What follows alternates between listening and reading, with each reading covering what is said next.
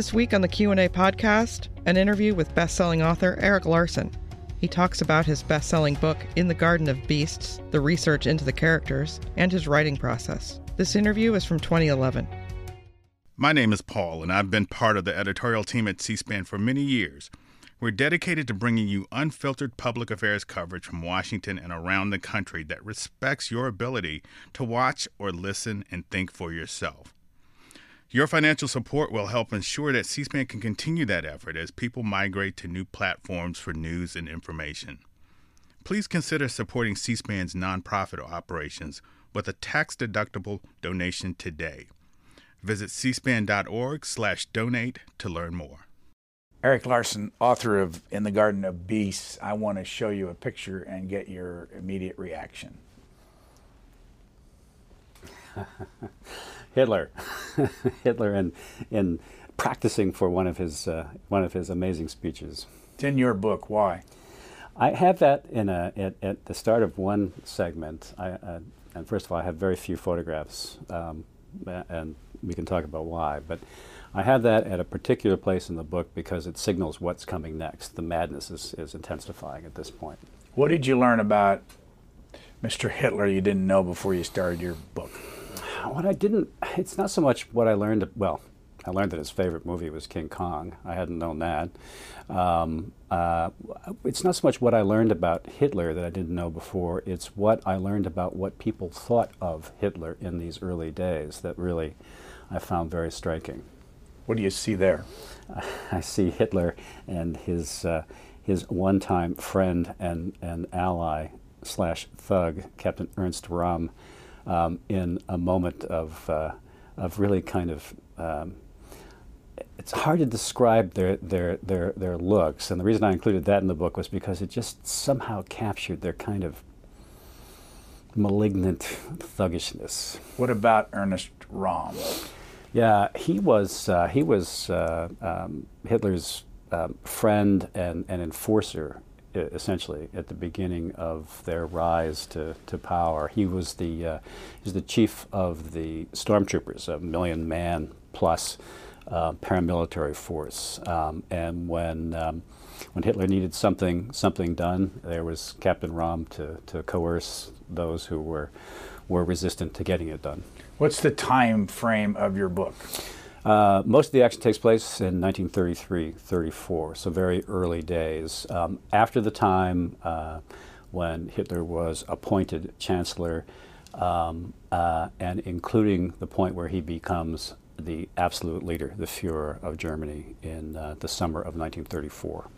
There are three things I want to ask you about in the book uh, to, to, define them. There's the SA, the SS, and the Gestapo. Yeah, yeah. How do they differ?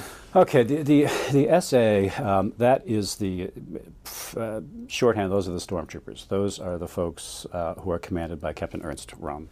The SS, uh, technically, the SS was part of the SA, but not really. It was a very, um, very elite group of, of men who were supposed to be, um, well, initially Hitler's uh, select guard. Um, the Gestapo, a different entity entirely. In 1933, the Gestapo was founded um, to become to be a, a, a, secret police agency to keep tabs on political opposition and so forth. Brand new as of April 1933. Here's a photograph of a man named William Dodds. Who is he in your book? Yeah, William E. Dodd um, was um, uh, uh, the became the America's first ambassador to Nazi Germany. Um, prior to that, he was a professor of history at the University of Chicago. Mild-mannered guy. Um, this this photograph uh, actually became the subject of some mirth in the State Department, where where people, um, uh, senior senior men, were not really very pleased that Roosevelt went directly and, and hired uh, hired Dodd to this position. This photograph shows Dodd dwarfed by a, a, tapestry behind him and by his desk, and those who were his opponents in Washington felt it was really kind of a funny photograph. This is a picture of his daughter, uh, Martha. Her role in your book. Yeah, that's not her best shot, I have to say, but there, there's a glam shot in my book. That, we have another one that we're going to show. Yeah, the one in your book. Yeah, uh, Martha was his, his daughter. And the reason that I found her, yeah, there she is uh, in, in her glory. Um, the reason I, I, I, I uh, half the reason I did this book is, is Martha, um, because when she arrived in Berlin with the family, um, she, um, she was in love with what she referred to as the Nazi Revolution. She was enthralled by the Nazis, um, which is really struck me as a completely surprising thing, given, given what we all know, hindsight. I mean, how could you actually be enthralled with the Nazi Revolution? But there she was. And that was not an unusual position for somebody to have. Go back to William Dodd, who was professor at the University of Chicago in 1933. You said that he was the first ambassador to the Nazi regime. Yes. How did Hitler become chancellor and then the ultimate Fuhrer of the country? Yeah, Hitler, it, it, interestingly, um, and, and, I guess I didn't really know this um, before I went into this book, but but Hitler was appointed chancellor um, in early in early in 1933 in essentially a deal, a political deal um, those who who engineered this deal felt that they could control him, and were obviously proven proven wrong. He became the um, the he, didn't possess all powers initially. He was chancellor. Uh, President Hindenburg had uh, had ultimate say over whether the government would survive or, or, or not. But in the following August of 1934, when Hindenburg died, it was then that Hitler engineered, not really a coup, but essentially seized, through various machinations, seized the powers that Hindenburg had had and became the absolute ruler of, of, of Germany. We have a photograph of William Dodd and his wife, Maddie. How, what role did she play in this story? Yeah, Maddie, uh, uh, you know, obviously she, she's William, William E. Dodd's um, wife. Um, she she was in, in my book, she actually is kind of takes kind of a, a, a background position, mainly because, sadly enough, there just is not a lot of material out there about her. She's kind of a stabilizing force in the family, a very, very charming, soft-spoken um, southern southern woman um, who finds herself um, in the midst of this this cauldron of of, of the, the Nazi regime, and found herself really she really disliked uh, a lot of the a lot of the Nazis, but also curiously liked others. I mean, liked, for example, um, she was the hostess of the family, of course, and one of the senior officials, um, the head of the Reichsbank, um, uh, she loved uh, having him come to parties because he, he, was always willing to fill an empty seat at the table if somebody canceled out on a dinner party or something. So, she, so she liked some of the higher ups, um, but she was just really unhappy with with the with all the trappings and the the kind of malevolence of the, the Nazi regime. You wrote on a blog that you have uh, that anybody can look at.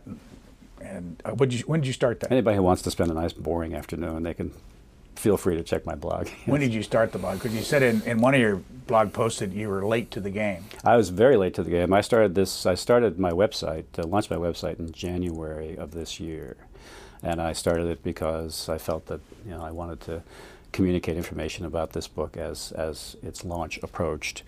And also um, because I wanted to, um, I wanted people to know that I'd written more than one book. Early in July, you, you, you wrote this. Once again, I'm stranded in the quote, dark country of no ideas, unquote, as a friend of mine once described it, that place, that place where I end up um, after completing a book. I, I want you to go back to the dark place before this book yeah, yeah. Where was that dark place, and how did you get out of it? Yeah, yeah. Well, let me just explain first what that means. I mean, whenever I finish a book, and I, I, don't know why this is the case, but whenever I finish the book, I, I, I have I do not have a backlog of ideas to immediately go to. It's, it's like all the other ideas that I ever entertained have disappeared. I start with a, with a, with a blank slate. I don't know why that is. Um, for a lot of writers, that is not the case. Um, and it is kind of, for me, a very hard place to be because I want to feel productive, and yet I have nothing to really work on. It's, it's, it's merely a, uh, it's a process at that point of putting myself in the way of luck, trying to find this next book idea. So this goes back to probably five or six years ago. Not to say that I've been working on this for five or six years. This book took probably about four years altogether.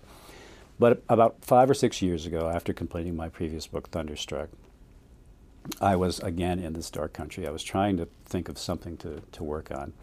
And really, just to jumpstart my thinking, um, I went to a bookstore in Seattle, where I live, and just started browsing the history section and kind of seeing what covers of books would appeal to me, um, what covers were were sort of an immediate turnoff to me, what bored me, just just to kind of get my mind thinking in different channels.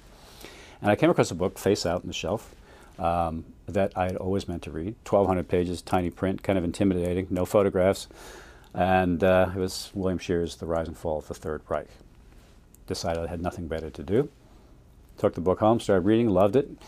But what really lit my imagination was the fact that Shirer, the, the author, had actually been there in Berlin in these early days. He came in 1934 had met these characters we know today to be icons of evil Hitler, Goebbels, Goering, all these people in, in social context as well as formal context.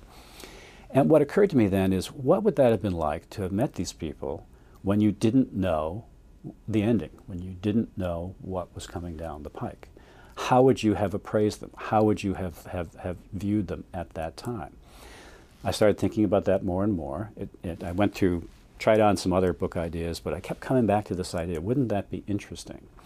So I started looking for characters through whose eyes I could tell that story, ideally outsiders, ideally Americans. Um, and that's when I stumbled upon uh, William E. Dodd, the, the uh, first ambassador to Nazi Germany, and his daughter. Where did you stumble on him, upon him? Yeah, Dodd. Uh, Dodd. I, I, started reading. I started reading all as many personal memoirs and diaries from that era as I as I could, and at some point came across William E. Dodd's diary, published diary, and um, read that, and I liked I liked it very much. I liked I liked Dodd as as an individual. I liked his story, the fact that out of the blue he became the ambassador to, to Nazi Germany when really there was no good reason for him to be an ambassador. He had no diplomatic training, nothing. So I really liked that. Um, but I wasn't, I wasn't so enamored of him at that point that I, I, wanted to hang an entire book on him. It was when I stumbled across um, his daughter's memoir, which is you know, probably a, soon after that that was when I realized, yeah, these might be my, my characters. These might be the people I want to follow into Nazi Germany because they, they both have had such different orientations at first, but they both undergo what I see as very compelling personal transformations. And as you know, you know, I mean, in, in, in, fiction, you, you can't write a good novel without having a character be transformed in one way or another. In nonfiction, since you have to go with what you've got, it is, it is relatively rare to find people, let alone two people in the same family, who undergo a very satisfying real life transformation. You're still in that dark uh, spot of uh, looking for ideas right now for the next one. Now that this book is done, yeah, I'm, I'm, I'm looking for the, for the next, and, and um, I've killed off a couple of ideas thus far. So, how many affairs did Martha have that you could find, and why was it? How could you? Why were you able to find all these affairs? First of all, I don't I don't know how many affairs she, she ultimately had. Um, I, I can talk about uh, some of the, the key affairs, and she had she had quite a few affairs. She was she was she was well addressing first the, the how, how does one know. First of all, she tells us. Um, she tells us in her, her memoir and in her papers at the Library of Congress, she makes a lot of reference to a lot of reference to, to the people she knew and and uh, and and and became involved in affairs with. Um, she was one of these people who, you know, we we all have met them, and we've probably all to some extent disliked them because we want to be like them. She's one of these people who had immense personal charm vis-a-vis the opposite sex. You go through her early papers, you find even even when she was in what would have been late high school, early college, she was courted by people who ordinarily would be courting older and maybe more sophisticated women. I mean, she was she just had that thing.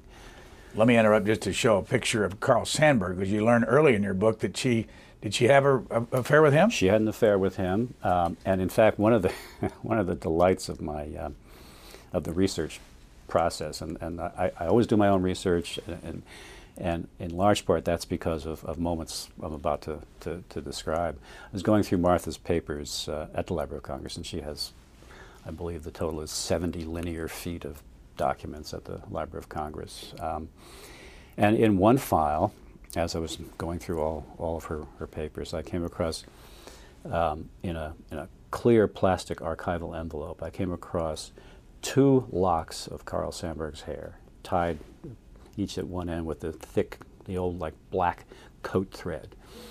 Um, and I just found that absolutely charming. There they were, two locks of Carl Sandburg's hair, and I can, I can report that his hair really was quite quite blonde and actually actually quite coarse as well. And you put it on your blog, but you didn't put it in the book. Well, I, I, I mentioned I think I mentioned his his his locks somewhere. I'm talking about the photograph. I mean, you didn't. The photograph is not in your book, but and, Yeah. and let me just stop you there to also ask you. You made a comment earlier about the decision on what photographs to run and what Yes. not to run. We showed a, a, an earlier photo, say, of Martha, but you didn't put that one in the book. I didn't put that in the book because, well, for a couple of reasons. Um, I, I wanted to have I wanted to have her her more glamorous image in the book because I think that more more captures how she came off to the people she encountered in real life. You know, with photographs, with photographs, it's it's very hard. You could see the one photograph of Martha and find yourself thinking, "This woman was attractive. She had all these affairs. What was this? What Like was this happening?" one right here. well, yes, right. Um, but uh, um, she was. Um, yeah, I, I think the glamorous photograph really sort of captured better the sense of, of what people saw who who encountered her on a daily basis in, in Berlin in that period. But what about your? Uh, I mean, we're going to show some photographs that aren't in here, but Yeah. What was your overall philosophy of what to run and what not to run? I have a very sort of uh, um, peculiar view of photographs in books. Frankly, if it were entirely up to me, I would have no photographs in the book whatsoever.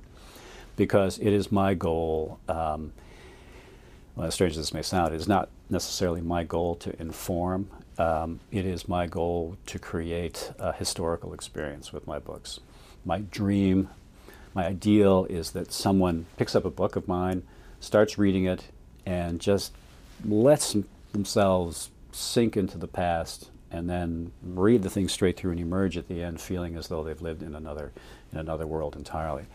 Photographs, as valuable as they can be, are a distraction, um, I think, for for in, in, the reading process, if you will. If you have you know ten photographs stuck in what they refer to as a signature at the heart of a book, to me, it is like having a lighthouse in the fog. You want to turn back to those those pages and that signature every time you come across a passage involving somebody you want to kind of find out about.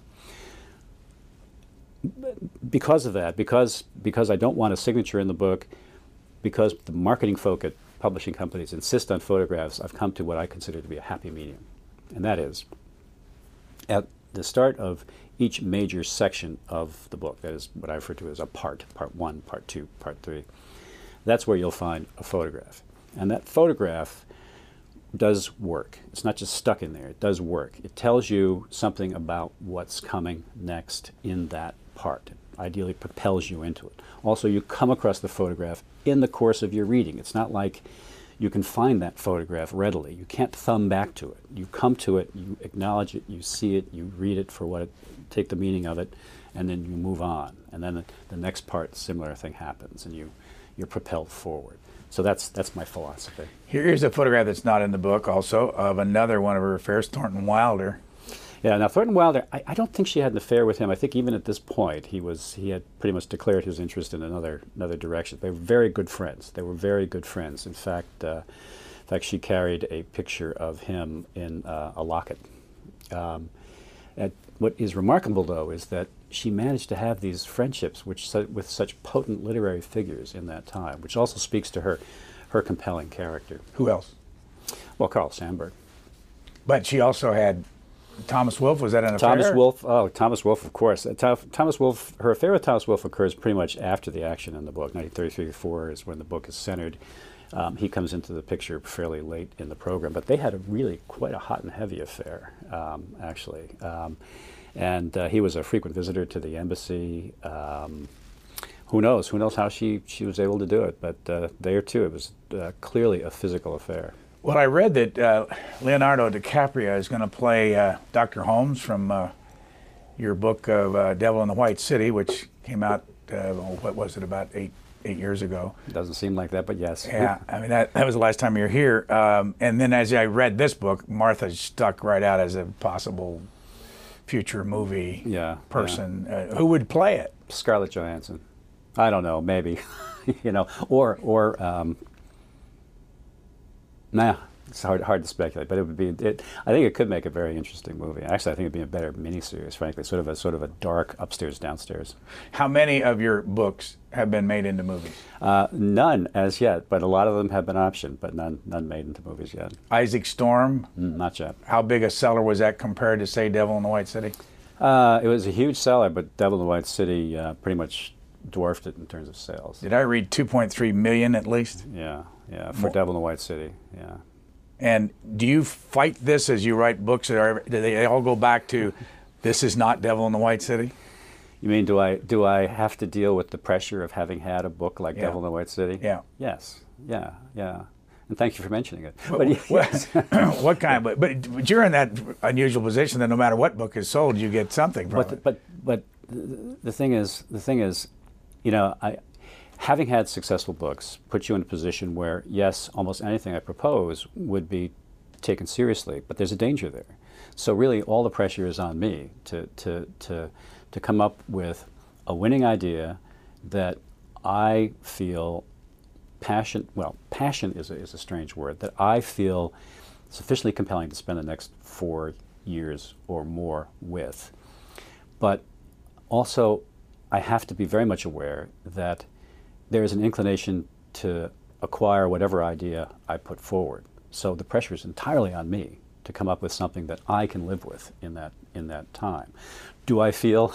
Do I, does, is it daunting to try to feel like I have to do as well or better with the next book as I did with, with Devil in the White City? Yes, yes, it's huge pressure. Let's go back to the book and show some more photographs and tell us who this man is right here. Ah, yes, this is one of my favorite characters in the book. This is this is Rudolf Diels. Rudolf Diels, who was the very first chief of the Gestapo. The Gestapo was formed in April of 1933. Um, I have to emphasize first because um, uh, Diels lasted in that job for one year and was replaced by Himmler, who brought in his protege Reinhard Heydrich, and then the game changed completely. They were as thoroughly evil as as as any human being could be. Rudolf Diels was he he to me really embodies the complexity and nuance of this period, which is really the message of this book was how complex how complex this era was, how hard to divine what was coming down the pike, and how easy in, in other ways, but how hard it seemed to, to really piece what the what the what the future was going to be because of what was happening in 33 34 he embodies this complexity this this sense of nuance because um, a he was not a member of the Nazi party um, he was um, viewed by Dodd and by other diplomats in Berlin as one of the best men of the Nazi regime. Um, he was the man you went to if you wanted to extract a foreign national of yours from Dachau, let's say, which at th- this time, by the way, was a was not a camp for for Jews. It was a camp for political opponents. Um, and Diels Diels was also a very he was a very romantic figure. He was very handsome, at least from the, the cheekbones up. Um, from the cheekbones down, as the photograph showed, he was pretty heavily scarred. And this was from a practice um, common among students of when he was a young man, common of young men of his generation, called bare blade dueling, where they would fight with actual swords, sharp swords. The point being to so mark your opponent that you became the victor, and everybody would be sewed up and presumably sent off to class. I mean, it was purely meant to demonstrate one's one's courage and one's one's manhood. So here's Diels, horribly scarred from the cheekbones down, very handsome though to women. Martha was really taken with him, obviously, um, and they became involved in a, what appears also to have been a, a physical affair. How early in their arrival over there in 1933? You know the exact date, um, you know when they when they first became an item, if you will, is is not known, at least not to an extent that I could find. But it was pretty obvious that the, by the fall of 1933 they were involved. Just to complicate things, I don't think we found a picture of Boris. uh, you have Rudolph Diels over here from the running the Gestapo, Right. and then who's Boris, and what's the relationship to uh, Yeah, Martha? Boris is another one of the characters that I found I found very compelling. Boris Vinogradov. Um, when Martha meets him, uh, and this happens a little after she's become involved with with uh, with Rudolph Diels. She, by the way, was not opposed to seeing numerous men at the same time. She was uh, really kind of far ahead of the her time, I guess, in that respect. Boris um, was a tall, six four, I think, if I recall correctly, six four, very handsome Russian, very charming. She meets him. Um, he meets, she meets him at a party, and, and as far as anybody can tell, it seemed to be love at first sight for, for both of them. Uh, they become involved in a, a, a very um, a very important love affair for her. One of the she would describe it later as one of the three great loves of, of her life. When she becomes involved with Boris, however, she appears not to recognize something that that everybody else in Berlin seems to know, and that is that that it's very likely that Boris is an operative, or at least in, in some way allied with the Soviet intelligence apparatus, the NKVD, precursor to the KGB. Um, and uh, eventually, this becomes a very important part of the story. There's so many names and so many connections and all that. Um, when you went after this story, where did you go? Did you go to Germany? Did you? I mean, where, places like how did you how did you educate yourself? And, and you were a Russian major, as I remember, and Russian and Russian and Russian history, yeah. yeah. so you hadn't touched the the German history part of this. Uh, no, no. This was all. This was all new to me. Um, well, you know, when you study history, when you study European history, you know some of it. And in fact, I was before I started this, I was a victim. Well, victim is a strong word, but I think I think most of us tend to view this period, 1933 to 1945, as one homogeneous block of horror and Holocaust, right? And what really surprised me is how how many distinct phases and how things evolved from this 33 34 period onward. Um, I, was, I just found that this education was to me terrifically interesting, and I, and I just I just went about it the way one would do anything of this kind. You start at the outside. You start with the tertiary works, the great the great works of scholarship, um, and and let me say right here that that you know I wrote this book about this one very narrow um, but very important period um, through the eyes of these two Americans. I am not a Hitler scholar. I am not the go-to guy on on, on the history of World War II and so forth. But there are some some scholars who have written tremendous works. I mean, Sir Ian Kershaw, um, Richard Evans, and some of the old classics, uh, Alan Bullock's Hitler: A Study in Tyranny. Um, Shirer's books, Berlin Diary, um, The Rise and Fall of the Third Reich, and so forth. You start with those and start kind of getting a feel for, for the territory and start working in. And, then you start looking at, at memoirs, personal memoirs, and things like that, not just of my principals, Dodd and, and Martha, but of the people they knew uh, and who knew them and who make references to them in their, their works. And then the fun stuff starts, and that's when you go plunging into the archives, like the, the Library of Congress, the National Archives. One real surprise to me was how valuable an archive in Madison, Wisconsin became for me on this subject. Um, at the Wisconsin Historical Society um, archive on the campus of the University of Wisconsin, I found there some wonderful materials um, uh, about and by people who knew and were friends with the Dodds in Berlin. And that kind of thing is absolutely invaluable when you get somebody else telling you about the, the, the key actors in your, in, your, in your book. And that was Madison, Wisconsin, of all places. Uh, again, you go back to 1933, uh, connect all these dots. You have Dodd in the American embassy in Germany. Hitler's the chancellor, but not the top dog yet. Not the top dog yet. Pretty close to top dog, but not totally. Back in the United States, you have FDR in the White House, Right. and then you have the State Department. What's the pretty good club?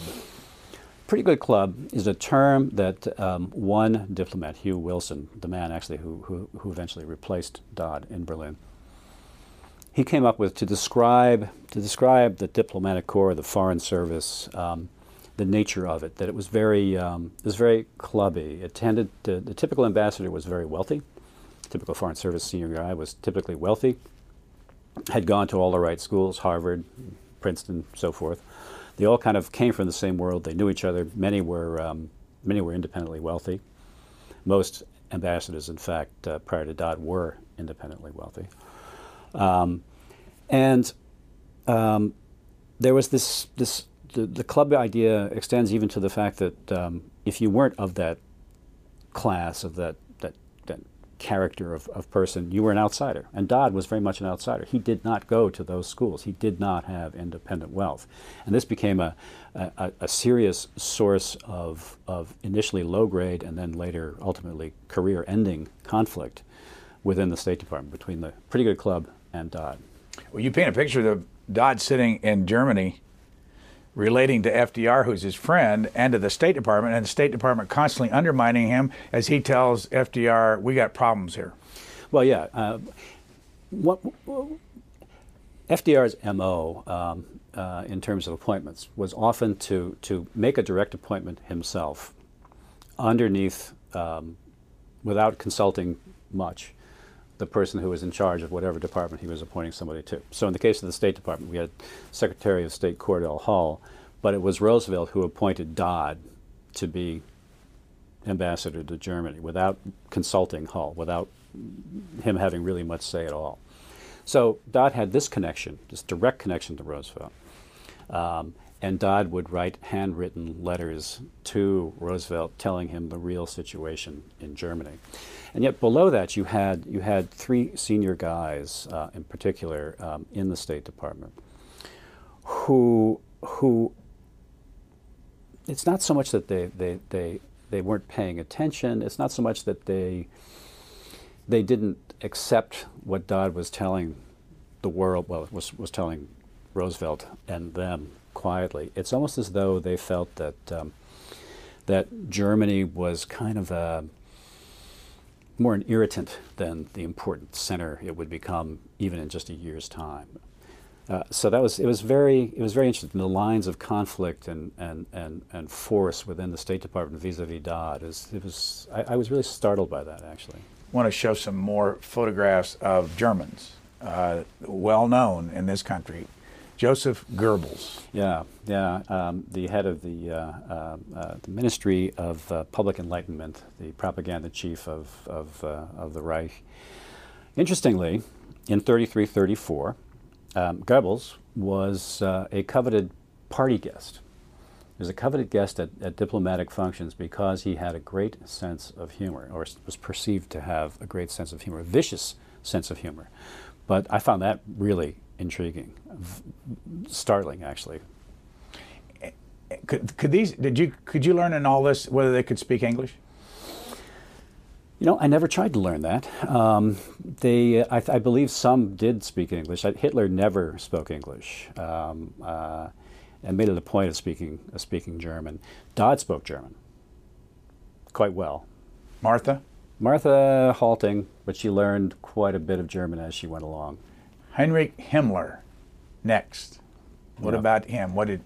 Uh, by the way, the, the, these three in a row all committed suicide, all with cyanide at the end of the war or somewhere in the process after the Nuremberg trials. But Mr. Himmler. Yeah, Himmler, um, uh, former chicken farmer who became uh, he became a senior police official in, uh, in Munich, had ambitions to uh, to to run all the secret police operations throughout uh, throughout uh, Germany, ultimately replaced Diels as head of the Gestapo or as head of the, the entire apparatus that included the Gestapo.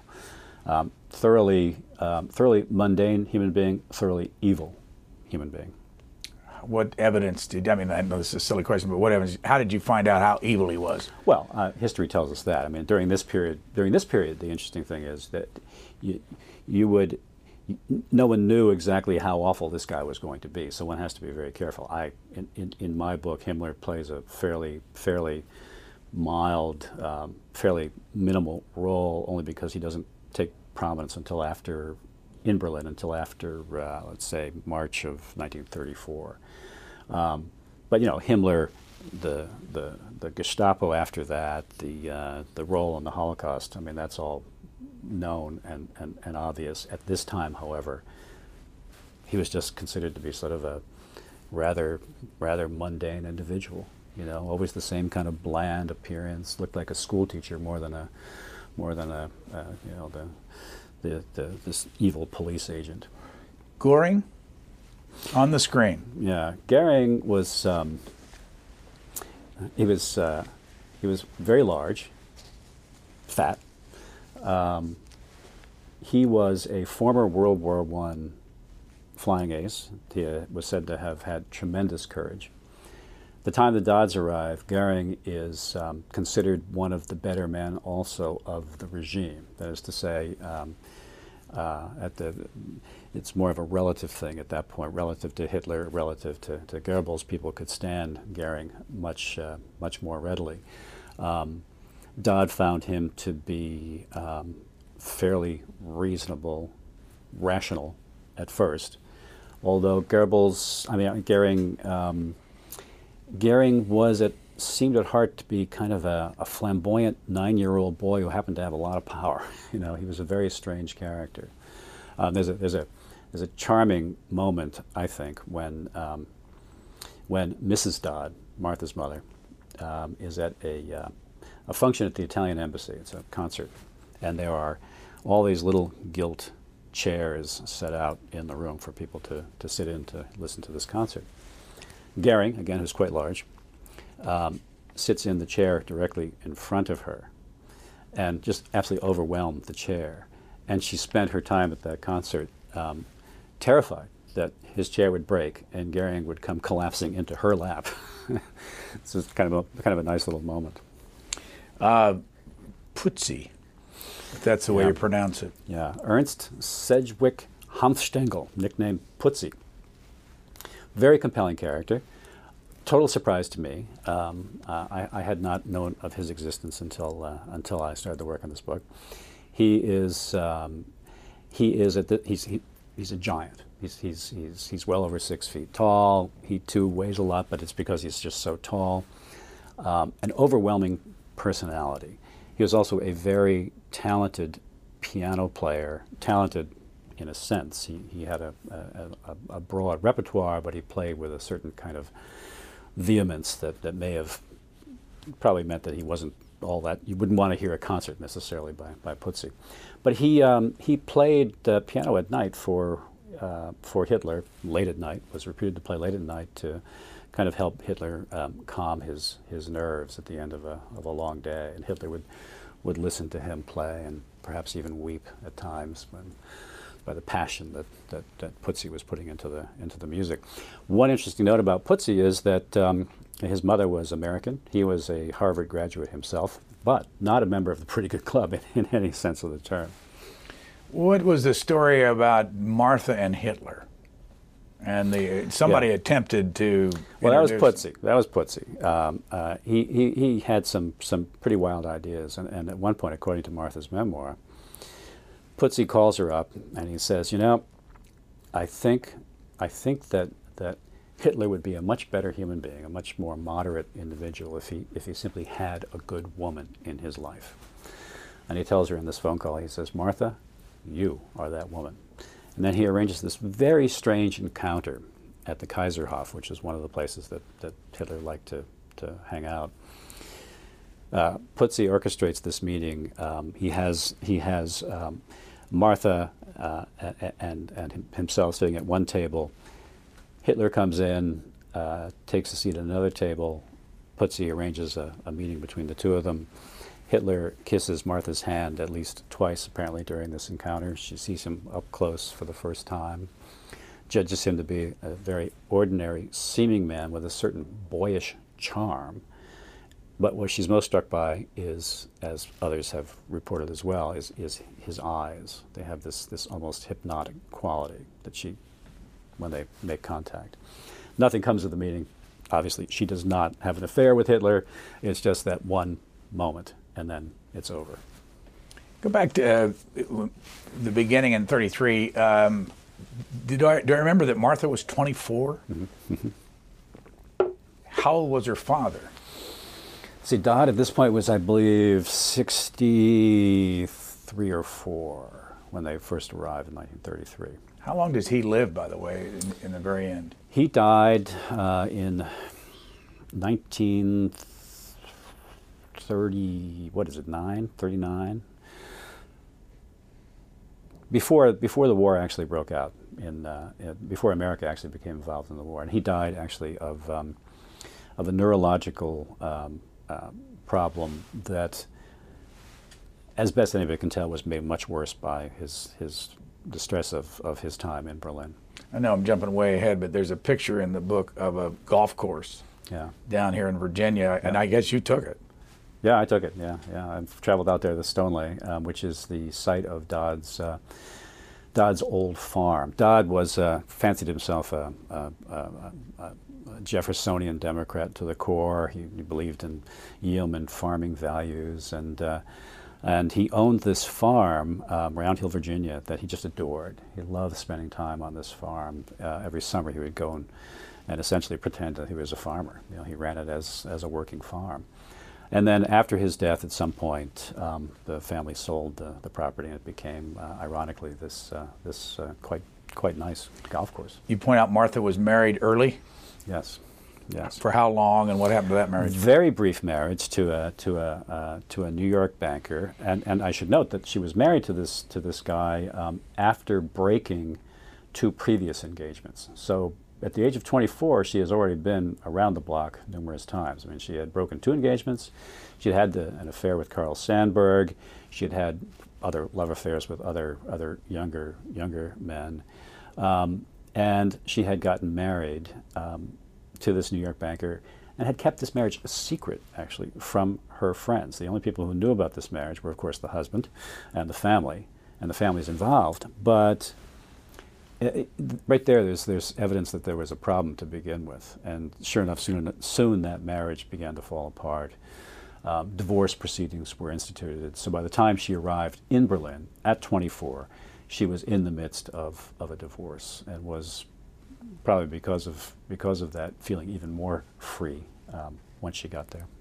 Dies in Prague, years and years later. Dies in Prague years and years later. Yeah, very. I, I think I think the story is actually a tragic one for both Dodd and his daughter. Um, in Martha's case, um, in Martha's case, in the in this first year, uh, 1933-34, and again, that's when most of the action in the book takes place. She she undergoes this change from from loving the Nazi Revolution to to feeling she should ally herself with Soviet intelligence and provide information to them against the Nazis. By the way, what was our relationship with the Soviet Union in 1933? At that point, we had not yet, at the start of 1933, we had not yet recognized uh, the Soviet Union officially. Um, recognition um, followed soon after that. Um, uh, we weren't exactly, um, we weren't opponents, we weren't necessarily the best of friends. It was a fairly status quo kind of, kind of relationship. So Martha, um, Martha uh, con- continued her alliance with Soviet intelligence as best anybody can tell. She tended to be uh, more talk than action. At least that's that's my my appraisal. And then when um, when the commie hunters started heating up their, their activities in Congress, uh, they um, they called her to, to testify, and she and her husband, um, a husband she married um, soon after her arrival back in America, Alfred Stern, not one of the characters she knew in Berlin. Um, they fled to Mexico and then uh, ultimately wound up in Prague, leading, incidentally, a very capitalist lifestyle with a brand new Mercedes and a big house and so forth, but, but essentially um, self exiled from America and, uh, and uh, eventually realizing that, that they eventually became very disillusioned with communism, but were stuck there in Prague. But they were agents. You know, how do you define agent? They, they um, both Alfred Stern, her husband, and yeah. Mark. Yeah, they had uh, they had uh, an an alliance with Soviet intelligence. They um, they were managed apparently by uh, by uh, case officers with the KGB, but again, what they actually did or, or or what kind of intelligence they provided is is is not at all clear whether they, they provided anything material in the way of intelligence is, is, is doubtful. How old was she when she died? Oh, gosh, you're taxing my recollection of my own book, but she was, um, My memory, I, I probably read it. it about- She was as old as ninety. Yeah, I think she was 90. Now, she was 90. she when did she write her memoir? She wrote that in 1939. What impact did that have on the whole? Because we hadn't gotten in the war yet. Well, that's that's what makes the, the memoir actually a very interesting piece of piece of uh, piece of writing, because and a very very um, tricky piece of writing also. I should I should note. She wrote that in 1939, and it's called Through Embassy Eyes. And interestingly, in that book, she makes no reference to Boris Vinogradov because it was 1939. Because she was afraid that if she talked about him, he would be he would be harmed which ultimately was the case, but not because, not because of her. Well, maybe not because of her, um, but um, only by triangulation, only by going through her papers, do you find the materials necessary to show that, oh yes, this was Boris Vinogradov who, who occupied a good chunk of that of, of her romantic interest in that in that first year. Um, so anyway, so 1939 was when she did the memoir.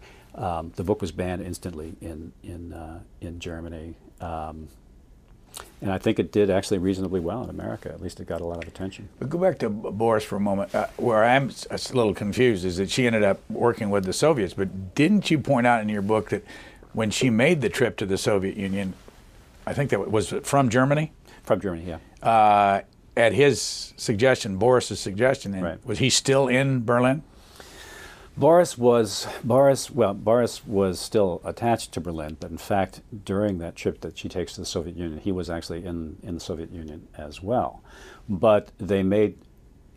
this is where it gets kind of complicated. Um, Martha had told Boris, uh, apparently, that she did not want to see him while she was in the Soviet Union because she didn't want to be influenced in her appraisal of what the Soviet Union was all about. And later, she actually writes a letter to, to Boris that gets him very annoyed when she accuses him of, she gets angry at him for not having tried to connect with her in the Soviet Union. He says, he says, well, you know, you didn't want to meet with me. And he also, he also hints that there was another reason he didn't see her, and that's because of what he refers to as business. And it may be, well, it, it seems pretty clear now based on intercepts and KGB documents that have been unearthed, not by me, but by, by others, it now seems quite clear um, that uh, the Soviet intelligence, that the, the handlers at Moscow uh, Center wanted Boris to stay away so that they could court, so that the intelligence agency itself could court Martha and try to get her, get her allegiance. But she didn't. I, I, I think I remember she didn't like what she saw. She didn't like what she saw in the Soviet Union. She found it a very drab, depressing place. But apparently was able to overcome that, at least in terms of her, her ideological uh, allegiances. But yeah, she was, she was really, um, really kind of dismayed by, by what she saw and experienced. Did you ever get a sense of why she had these ideological leanings? The sense that I got, and the sense that she, she conveys in, in some of her writings and her papers, is that it was mainly, it wasn't so much that she was in love with uh, the Soviet Union or communism, it was that she was really deeply opposed to the Nazis and the Nazi regime by the time this, this first year comes to an end. And that's what seems to have tipped her into the Soviet camp. Why she stayed in the Soviet camp, it's, it's very hard to say, but it's clear that, it's clear that she did continue her allegiance. Your book has been on the New York Times top five for what, a couple months now. I think so, yeah, yeah. Much to my relief. Your relief, why? I sometimes think back and I think I wonder to myself how I dared do a book about uh, about the Nazis and the Third Reich. It's not like there aren't enough books out there already. You know that, that it is one of the most heavily heavily written about subjects. Um, maybe only equaled by the Civil War. You know, and um, what made me think that I could leap in there and maybe say something new about one part of it, I don't know. But I am so relieved that that, that audiences seem to seem to get it. You know, they seem to appreciate that this is this is a different kind of of look at that era through very different perspective, and um, it seems to have seems to have caught on. You know, you're one of those authors that everybody looks forward to those books to say we got another one of those stories. Uh, how did you know? Uh, by the way, how how well did Thunderstruck do? Thunderstruck did well. I mean, it hit the New York Times bestseller lists uh, and uh, both paper and hard. Um, didn't do as well, anywhere near as well as Devil in the White City. Um, but I mean, I think it. I think it did fine. And, and actually, I still hear from. It was more of a guidebook, I think. I mean, I, I still hear from. Uh, I hear from a lot of when I take. When I was taking this book around the country um, on a book tour, um, I would always hear from. I, I, was very glad to hear it. I, I, always have people, men typically, come up to me and say, "You know, Thunderstruck was my favorite of your books." And that, that was, was about favorite. what? Thunderstruck was about. Um, it was um, uh, two two uh, two converging narratives, and a lot of people actually have confused, have, have sort of, I think, uh, ha- have kind of criticized me for trying to do what I did in Devil in the White City with two two disparate narratives coming together. But in fact, the Thunderstruck thing came about completely by accident, and it is in fact two narratives. Um, one uh, about Marconi, the inventor of wireless, the other about uh, uh, uh, Hawley Harvey Crippen, the, probably the second most famous murderer in English history, although he killed only uh, one person.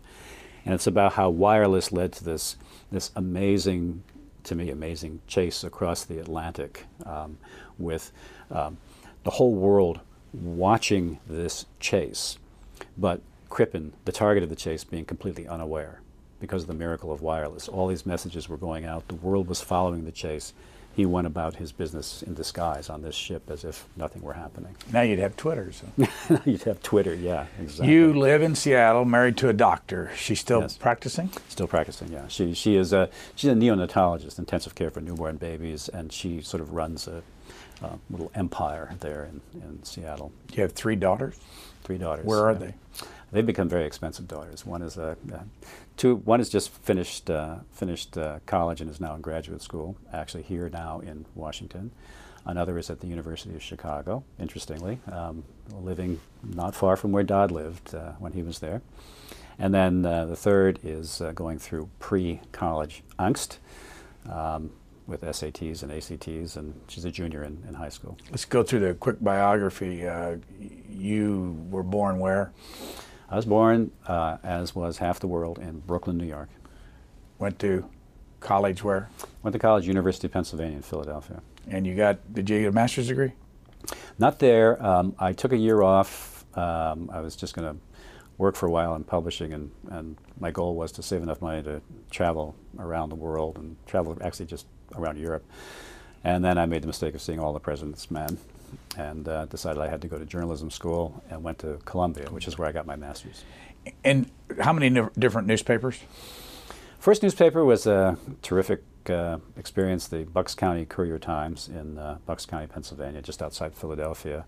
Got extremely lucky, went to the uh, Wall Street Journal, uh, initially to the bureau that was based in Philadelphia. There's no longer a bureau there, but that was the biggest break of my, my career. That was a fantastic, fantastic thing for me.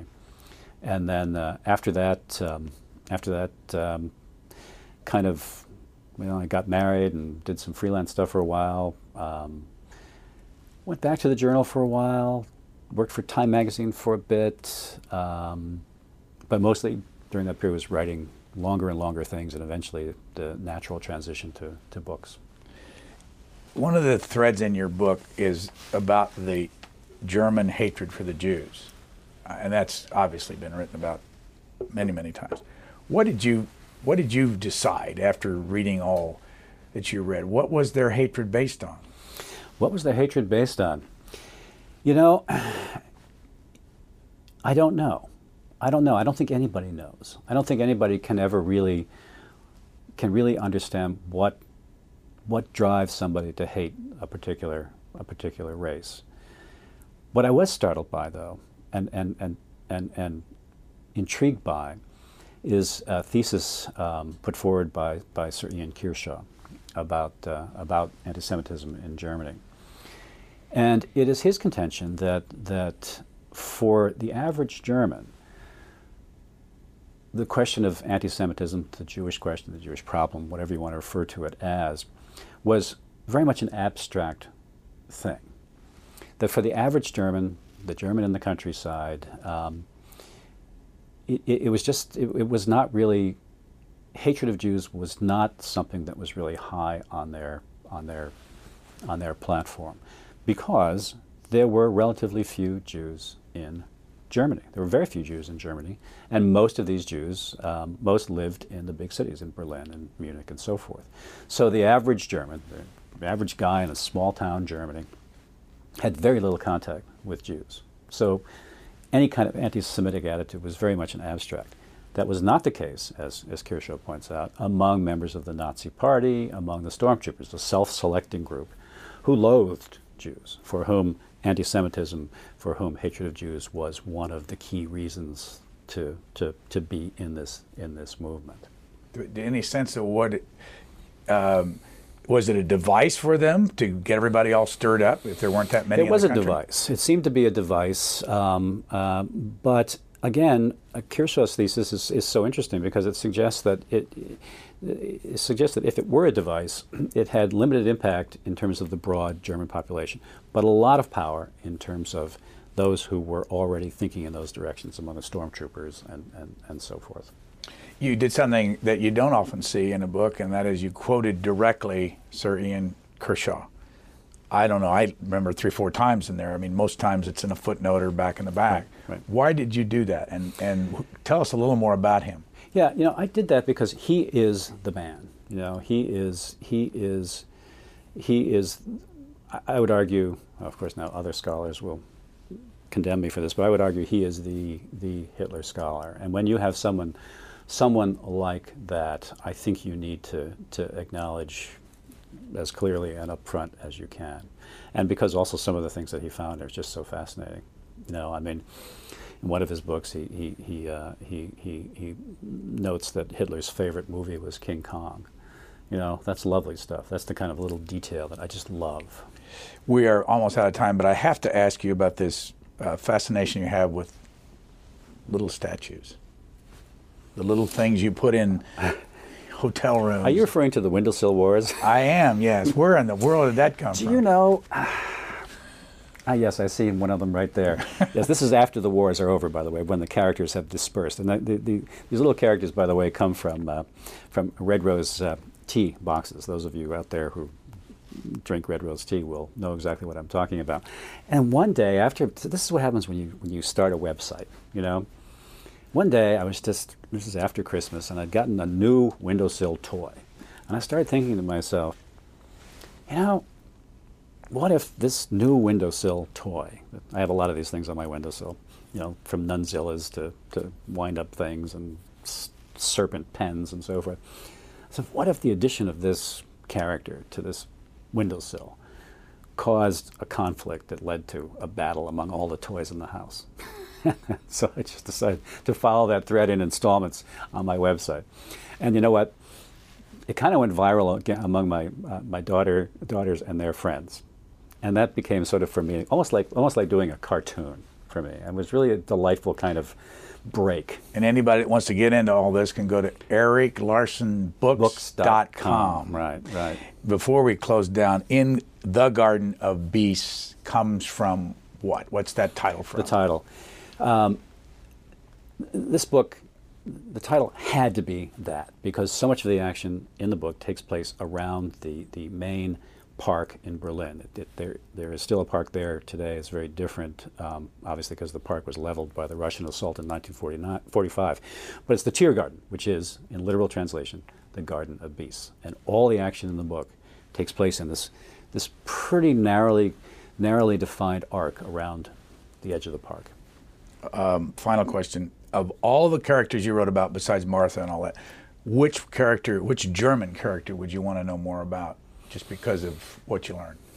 Diels, Rudolf Diels, the uh, the first chief of the Gestapo. I, I, find myself just absolutely fascinated by him, and fascinated by the fact that, that that he survived the war and afterwards testified on behalf of the prosecution against the war criminals of, of the era. Erik Larson, we thank you for your time. Thank you. Thanks for listening to C-SPAN's Q&A podcast. We'll spend the next several weeks dipping into our archives, sharing some of our best episodes. And Q&A will be back in January with new episodes. So be sure to follow this feed so you never miss an episode.